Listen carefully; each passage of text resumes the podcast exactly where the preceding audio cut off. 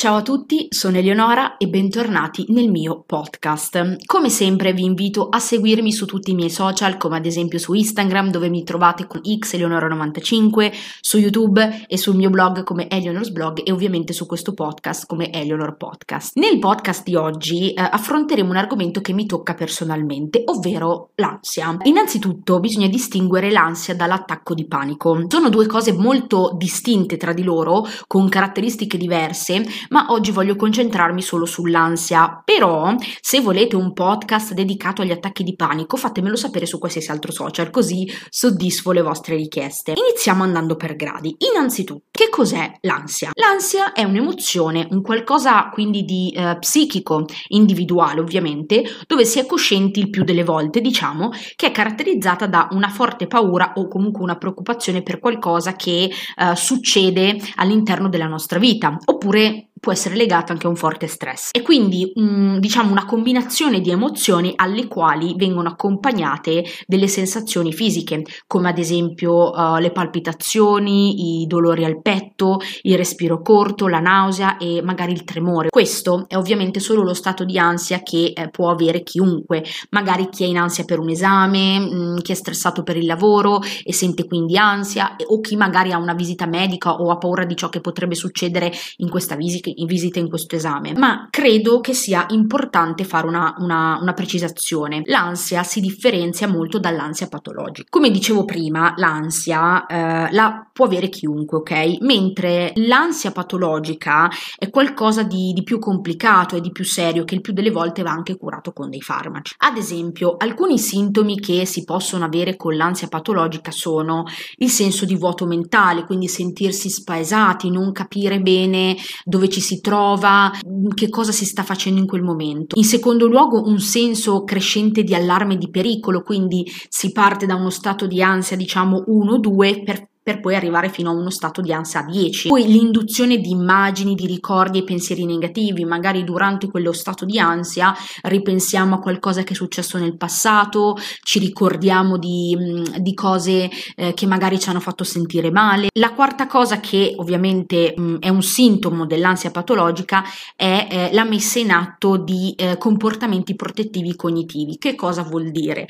Uh, sono quei comportamenti che l'essere, indi- l'essere l'individuo individuo che soffre di eh, ansia patologica tiene questi comportamenti, quindi li attua, attua questi comportamenti ehm, verso se stesso, quindi cerca di proteggersi rispetto a quello che potrebbe succedere, quindi cerca magari di essere più attento in determinate cose, a organizzarsi meglio in altre per appunto avere una sorta di protezione. E infine, eh, diciamo, le sensazioni quelle più importanti è la sensazione marcata eh, di essere osservati o di essere comunque al centro dell'attenzione prestazione altrui. Questo diciamo fa anche un po' parte dell'ansia sociale che ovviamente poi eh, ne parleremo dopo. L'essere, il sentirsi no, sempre uh, al centro dell'attenzione, in, in negativo ovviamente, non in positivo, l'ansia non viene mai vista in modo positivo. I sintomi fisici dell'ansia patologica sono esattamente gli stessi dell'ansia generalizzata, ma ovviamente sono uh, vissuti in maniera completamente differente, ovvero sono molto più potenti e, e sono molto più amplificate. Per quanto mi riguarda, eh, io soffro di ansia da quando ho 14 anni. Eh, all'inizio era qualcosa di, mm, di, lieve che potevo ancora controllare, invece ad oggi ehm, il più delle volte non riesco a, tra- a, a, a controllarla e quindi spesso si eh, trasforma in un vero e proprio attacco di panico. La domanda un po' che forse la maggior parte delle persone che iniziano a sentire un po' di ansia per alcune cose o magari non ne hanno mai sofferto e iniziano a soffrirne è come si può capire capire di avere l'ansia, cioè come io ho capito ad esempio di avere ansia. Come ho detto nell'episodio sul bullismo di, di questo podcast, eh, avendo avuto a che fare appunto con persone che mi prendevano in giro costantemente tutti i giorni, ho iniziato a, a farmi mille paranoie su che cosa davvero le, pens- le persone pensassero di me. Come appunto ho detto prima, è un'ansia sociale. La mia ansia inizialmente veniva classificata come ansia sociale. Non esiste un solo e singolo disturbo di ansia, ne esistono tantissimi. Ancora ad oggi oggi a volte soffro di una leggera ansia sociale quando magari devo affrontare qualcosa di nuovo, quindi mi immagino sempre lo scenario peggiore nella mia testa in modo da essere completamente preparato, un po' quello che vi dicevo prima, cioè si tende sempre a, a prepararsi mentalmente, a progettare tutto nella mente per diciamo non essere impreparati. L'ansia sociale, eh, per quanto mi riguarda, non mi faceva vedere le cose chiaramente e quindi spesso cercavo di immaginare i pensieri delle altre persone, cercando di immaginare la cosa più orribile che potessero pensare di me. Uh, spesso mi capitava ad esempio di pensare che uh, anche solo perché una persona mi guardava automaticamente stava parlando male di me con qualcuno o stava pensando male di me ed è una cosa che appunto mi sono portata avanti per tanti anni e ancora ad oggi qualche volta mi succede. Negli anni ovviamente ho superato in parte quest'ansia, ansia anche se comunque eh, chi soffre di questi disturbi non può mai dire di averli superati completamente, rimane sempre qualcosa sul fondo a mio avviso, almeno questo è quello che è successo a me. Come dicevo prima ancora ad oggi mi capita di pensare anche solo per qualche istante distante a, a, che cosa pensano le persone che ho intorno, soprattutto quando eh, faccio qualcosa di nuovo o affronto un'esperienza nuova. Poi diciamo che l'ansia è diventata eh, patologica quando ho iniziato a fare più visite, ovviamente non sto qui a entrare nel dettaglio perché sono ovviamente dettagli molto privati. Facendo più visite all'ospedale, quindi la mia ansia era un'ansia legata alla paura. Quando ho personalmente un forte stato di ansia che non riesco a controllare, di base quello che faccio è cercare di controllare quante più cose possibili. Ad esempio, spesso uh, uno dei sintomi che avverto è la nausea o comunque il dover andare in bagno o i giramenti di testa.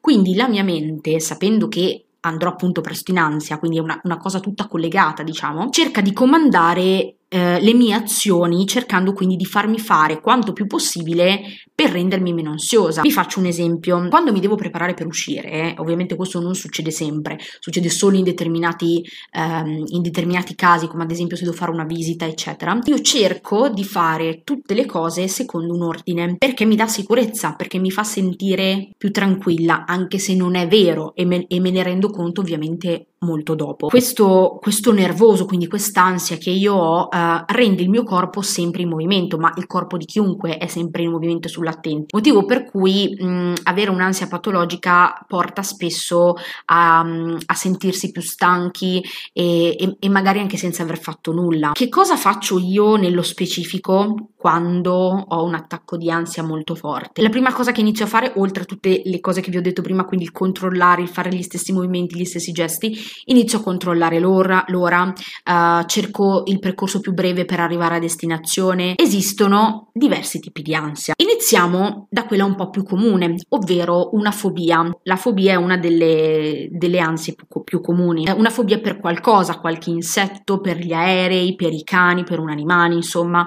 Ovviamente questa non è considerata una vera e propria ansia patologica, ok? Perché il più delle volte eh, magari si ha tanta paura, però molte persone riescono ad affrontarla. Se invece, eh, ad esempio, abbiamo paura di prendere l'aereo e quindi non riusciamo in nessun modo a prendere, allora in quel caso lì è giusto farsi aiutare. Ovviamente, come dicevo prima, l'ansia, quindi le paure non se ne andranno mai, si possono gestire ma non se ne vanno, o perlomeno in alcuni casi può anche succedere, ma se sono paure che se ne vanno vuol dire che non è un vero disturbo, un vero disturbo di ansia patologica. Poi come secondo disturbo abbiamo il disturbo di panico agorofobia, ovvero uh, quella paura mh, di stare in, in, certe situazioni da cui non vi è via di uscita. Quindi quelle, situ- quelle situazioni che tu sai che devi fare per forza una cosa, ad esempio un esame a scuola, sai che nella tua testa non c'è via di uscita perché lo devi fare, perché è importante per il tuo futuro, però hai comunque paura, non puoi scacciare la paura per questo. Terzo disturbo è il disturbo ossessivo compulsivo, quello di cui ho parlato un po' prima, no?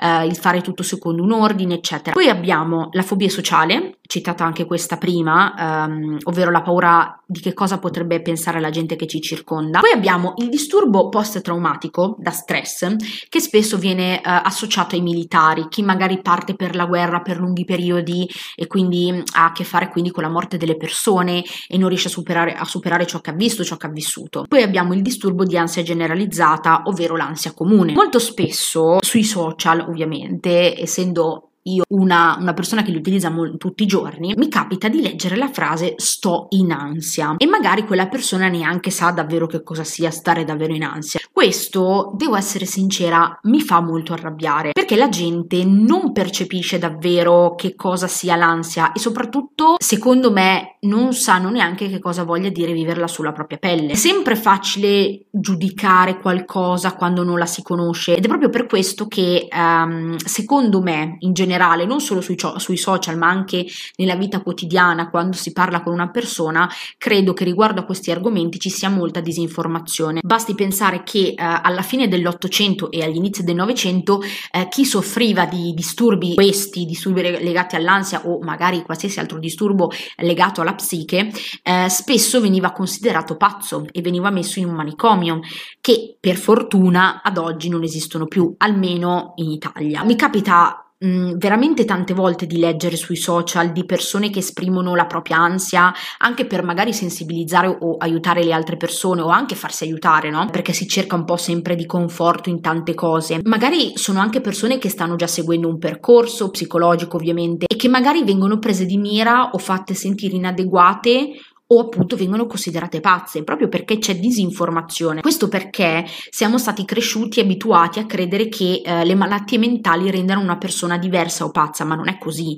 A tutti può capitare, anche in momenti diversi della vita, di, di, di soffrire di ansia o di qualsiasi altro problema psichico. Proprio per questo credo che sia irrispettoso giudicare gli altri quando magari un giorno potrebbe succedere anche a noi di soffrire di uno di questi sintomi. A parer mio, come si ammala una qualsiasi altra parte del corpo, il cuore, i polmoni, perdiamo la vista, ci cala la vista, dobbiamo usare gli occhiali, può benissimo anche ammalarsi la psiche. Proprio per questo motivo voglio darvi alcuni consigli che a parer mio sono fondamentali per quantomeno gestire l'ansia. Partiamo dal presupposto che se avete un qualsiasi tipo di ansia non generalizzata, quindi specifica, sicuramente la prima cosa da fare è andare da uno specialista. Inutile fingere che il problema non esista o che non persista, perché se è patologico avete bisogno di un percorso eh, specifico. Se invece parliamo di ansia generalizzata, quindi come ho detto prima, quel tipo di ansia che si può avere durante un esame a scuola, per qualsiasi cosa che ci fa star male e quindi dobbiamo affrontarla, ci sono diversi metodi che possono essere messi in pratica per farla diminuire. In primo luogo, eh, vi sorprenderò il respiro.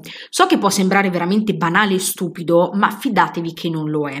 Pensateci bene, quando avete un attacco di ansia, la prima cosa che fate, anche se magari no, ovviamente non ve ne accorgete in quel momento, è quella di annaspare con il respiro. Questo perché l'agitazione che avete in corpo non permette al vostro corpo appunto di respirare in modo naturale e autonomo. Un esercizio che io ho imparato facendo yoga e badate bene che non faccio yoga da molto ma solo da un anno, una cosa che ho scoperto veramente di recente, è la respirazione dei 4 secondi secondi. In che cosa consiste?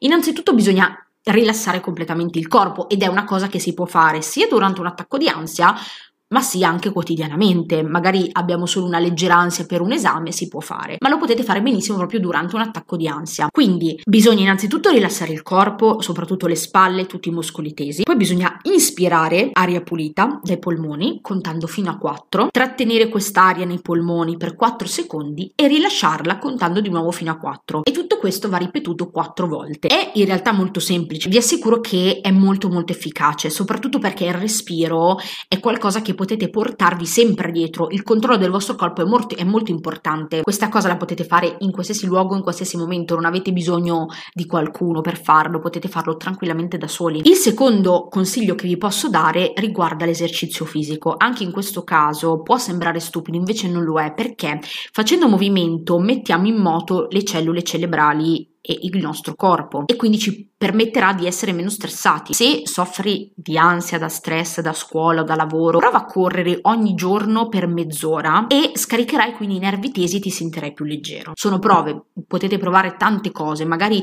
c'è una combinazione di questi esercizi, sono, c'è solo una cosa che magari funziona e le altre no, dovete tes- testare, ok? Testare tante cose eh, per vedere qual è quella più adatta a voi. Il terzo consiglio invece riguarda le persone che ci circondano e gli amici magari. Spesso tendiamo a stare con le persone sbagliate. Non avete idea di quanto l'umore di una persona possa influire sul nostro corpo e comprometterlo. Quindi, se ogni volta che passate del tempo con una persona che è troppo distante da voi e che vi lascia brutte sensazioni o uno stato di irritazione quando se ne va, allora non è la persona per far, adatta per far parte della vostra vita. Questo vale nell'amicizia, ma anche in amore, in qualsiasi tipo di relazione. Io non sono un consulente, ok? Ma non ha senso perdere del tempo con delle persone che invece di calmarci ci mettono ancora più ansia. Penso che sia abbastanza normale, no? So che a volte è difficile allontanarsi da persone con le quali magari sei rimasta amica per tanti anni e posso capire la difficoltà nel farlo, però a volte è necessario per la nostra salute, salute mentale. Dovremmo quindi essere tranquilli e sereni con chi amiamo. Se provi ansia, allora vuol dire che non sei tranqui- tranquillo e quindi non ti fidi di quella persona. Liberati di queste persone che spesso sono anche tossiche e non giovano alla tua condizione mentale. A me è capitato veramente più volte di doverlo fare e vi posso assicurare, proprio per mia esperienza personale, che la mia vita è cambiata in meglio e ho conosciuto persone molto più positive o quantomeno realiste e non negative. Un altro consiglio molto importante riguarda il sonno. Più volte io personalmente mente, mi rendevo conto che dormendo poco mi svegliavo sempre irritata e più agitata e con molta più ansia. E magari ciò che dovevo affrontare non doveva mettermene neanche così tanto. Una cosa parecchio salutare è dormire il giusto quantitativo di ore di, un, di, di cui necessita il nostro corpo. Se non riuscite a dormire a causa dell'ansia, vi consiglio di fare delle meditazioni guidate per il sonno. Le potete trovare su YouTube, su Spotify, anche attraverso i podcast, attraverso delle app. Oppure ci sono delle app che eh, emettono dei, dei rumori o suoni bianchi che fanno rilassare il, il vostro corpo, la vostra mente. Una che vi posso consigliare è proprio suoni per il sonno, diciamo che ha l'icona blu con la luna dentro e le stelle. Io mi trovo molto bene, la uso da anni, ovviamente non soffro di insonnia tutti i giorni. Quando succede con tutti questi metodi riesco a trovare eh, diciamo il giusto compromesso per dormire abbastanza. Altra cosa molto importante e qui diciamo chiudo i miei consigli sono come dicevo prima anche le tecniche di rilassamento e soprattutto le tecniche di meditazione. Badate bene che eh, yoga e meditazione per quanto facciano parte della stessa categoria sono due cose ben diverse perché lo yoga è uno sport diciamo quindi c'è del movimento fisico la meditazione è tutta mentale. Io stessa come ho detto prima ho iniziato a fare meditazione da um, circa un anno fa fa, vi posso assicurare che è una cosa che non lascerò mai più. Non bisogna essere degli esperti per praticarla perché io ho iniziato da zero, non sapendo neanche che cosa fosse. Potete trovare i percorsi guidati sia su YouTube sia su Spotify. Io, ad esempio, una donna che segue è eh, lo Shimmya Yoga, eh, che potete trovare sia solo su YouTube, oppure Happy Daily eh, di Giusy Valentini, che la potete trovare su Spotify con il suo podcast. Eh, ve li consiglio perché io li sto seguendo da mesi, mi trovo veramente bene. Tra l'altro, Giusy Valentini avendo appunto un podcast, tratta anche argomenti che riguardano la crescita personale di noi donne. Se vi può interessare, vi consiglio di darci un occhio. Diciamo che quando io sono uh, particolarmente in ansia per qualcosa, cerco di praticarla almeno un paio di volte a settimana. Credo inoltre che ci siano delle misure preventive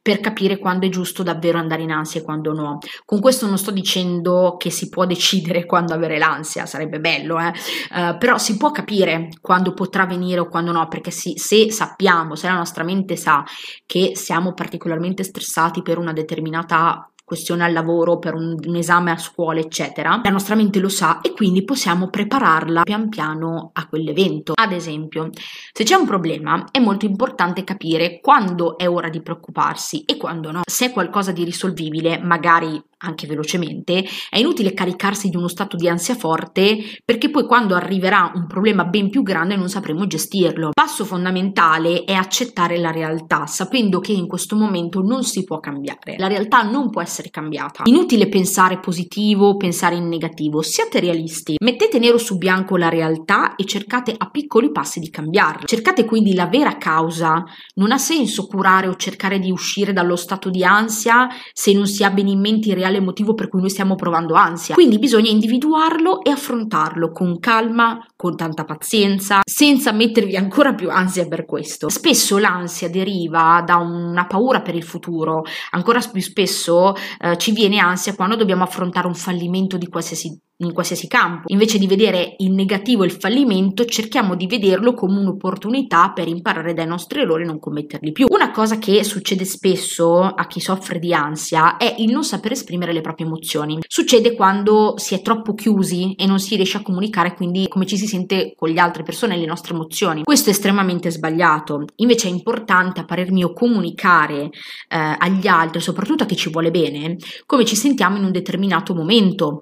Questo aiuterà innanzitutto gli altri a capirci meglio e quindi ad aiutarci, ma in primis sarà eh, un ottimo punto di partenza per aiutare noi stessi ad andare alla base del problema e a sentirci meno nervosi. Per chi invece non soffre di ansia o di qualsiasi disturbo legato ad essa, eh, ma magari ha degli amici cari o dei familiari che ne soffrono, il consiglio più importante che vi posso dare è quello di non ignorare, di non sminuire le paure e l'ansia altrui. Non ha senso prendere in giro una persona solo perché ha una forte forte paura, tutti li abbiamo. C'è chi riesce a gestirle, chi no, ma non per questo va giudicato. Soprattutto, una frase che io sento e mi sono sentita dire spesso è rilassati. Non ditelo mai, è la cosa più sbagliata, perché se una persona è in un grave stato di ansia o di panico, sentire un'altra persona al di fuori, soprattutto una persona magari cara, della quale si fida, che la intima a rilassarsi, non farà altro che aumentare la, la sua ansia, proprio perché non è in grado di rilassarsi e perciò si sentirà in difetto proprio perché non ci riesce a rilassarsi. Infine, uh, come ultima cosa, se volete essere più informati su questo argomento, vi consiglio la visione di alcune serie tv di alcuni film. Una delle mie serie tv preferite che tratta molto bene il tema dell'ansia sociale è My Mad Fat Diary, eh, che l'ho già citata nel podcast del bullismo insieme a Susie e San. Altra serie, Alex and Katie, non è una, una, una serie basata unicamente su questo, perché mm, parla della protagonista che ha il tumore, ma ehm, è una serie tv per ragazzi, ma io ve la consiglio assolutamente di vedere perché nonostante io sia comunque non più ragazza, perché ho 24 anni, però vi posso assicurare che ha veramente trattato molto bene gli argomenti e poi è molto divertente, quindi ci sta anche un po' ridere e tratta molto bene gli attacchi di ansia e di panico, quindi super consigliata. Un'altra serie TV che io non ho finito perché ho avuto problemi, eccetera, e non mi prendeva tanto, ma tratta, diciamo, non mi prendeva tanto a livello di trama, ma tratta molto bene questi argomenti, è Afterlife. Lasciando perdere la trama, concentriamoci proprio sul, sul tema che tratta. Secondo me viene trattato molto bene, questo me ne sono accorta guardando le prime 10 puntate, perché il protagonista ne soffre. Altra serie TV che mi hanno consigliato, quindi io mi baso non solo su quello che ho visto io, ma anche su quello che mi hanno consigliato là, gli altri, è This Is Us. Mi hanno detto che tratta temi attuali, tra cui appunto anche questo genere di disturbi. Invece per quanto riguarda i film, vi, ehm, vi consiglio Qualcosa è cambiato con Jack Nicholson, molto molto bello, un po' vecchio, ma ne vale davvero la, la pena. Mi consigliano A Beautiful Mind, che voglio vedere perché mi ha ispirato tantissimo la trama e non lo conoscevo, Il favoloso mondo di Amelie ma non so come si pronuncia il suo nome, e Into the Wild, che appunto trattano questo tema. Io spero che questo podcast vi sia stato di aiuto per capire al meglio che cosa significa davvero avere l'ansia e come gestirla al meglio. Vi ringrazio per aver seguito questo podcast e spero di esservi stato d'aiuto anche nel mio piccolo, avervi diciamo aperto un po' di più la mente su questi argomenti. Ho cercato di, di darvi quanta, quanta più informazione possibile, anche se questo podcast ovviamente non può durare quattro ore. Vi aspetto ad un prossimo podcast. Ciao! Thank you.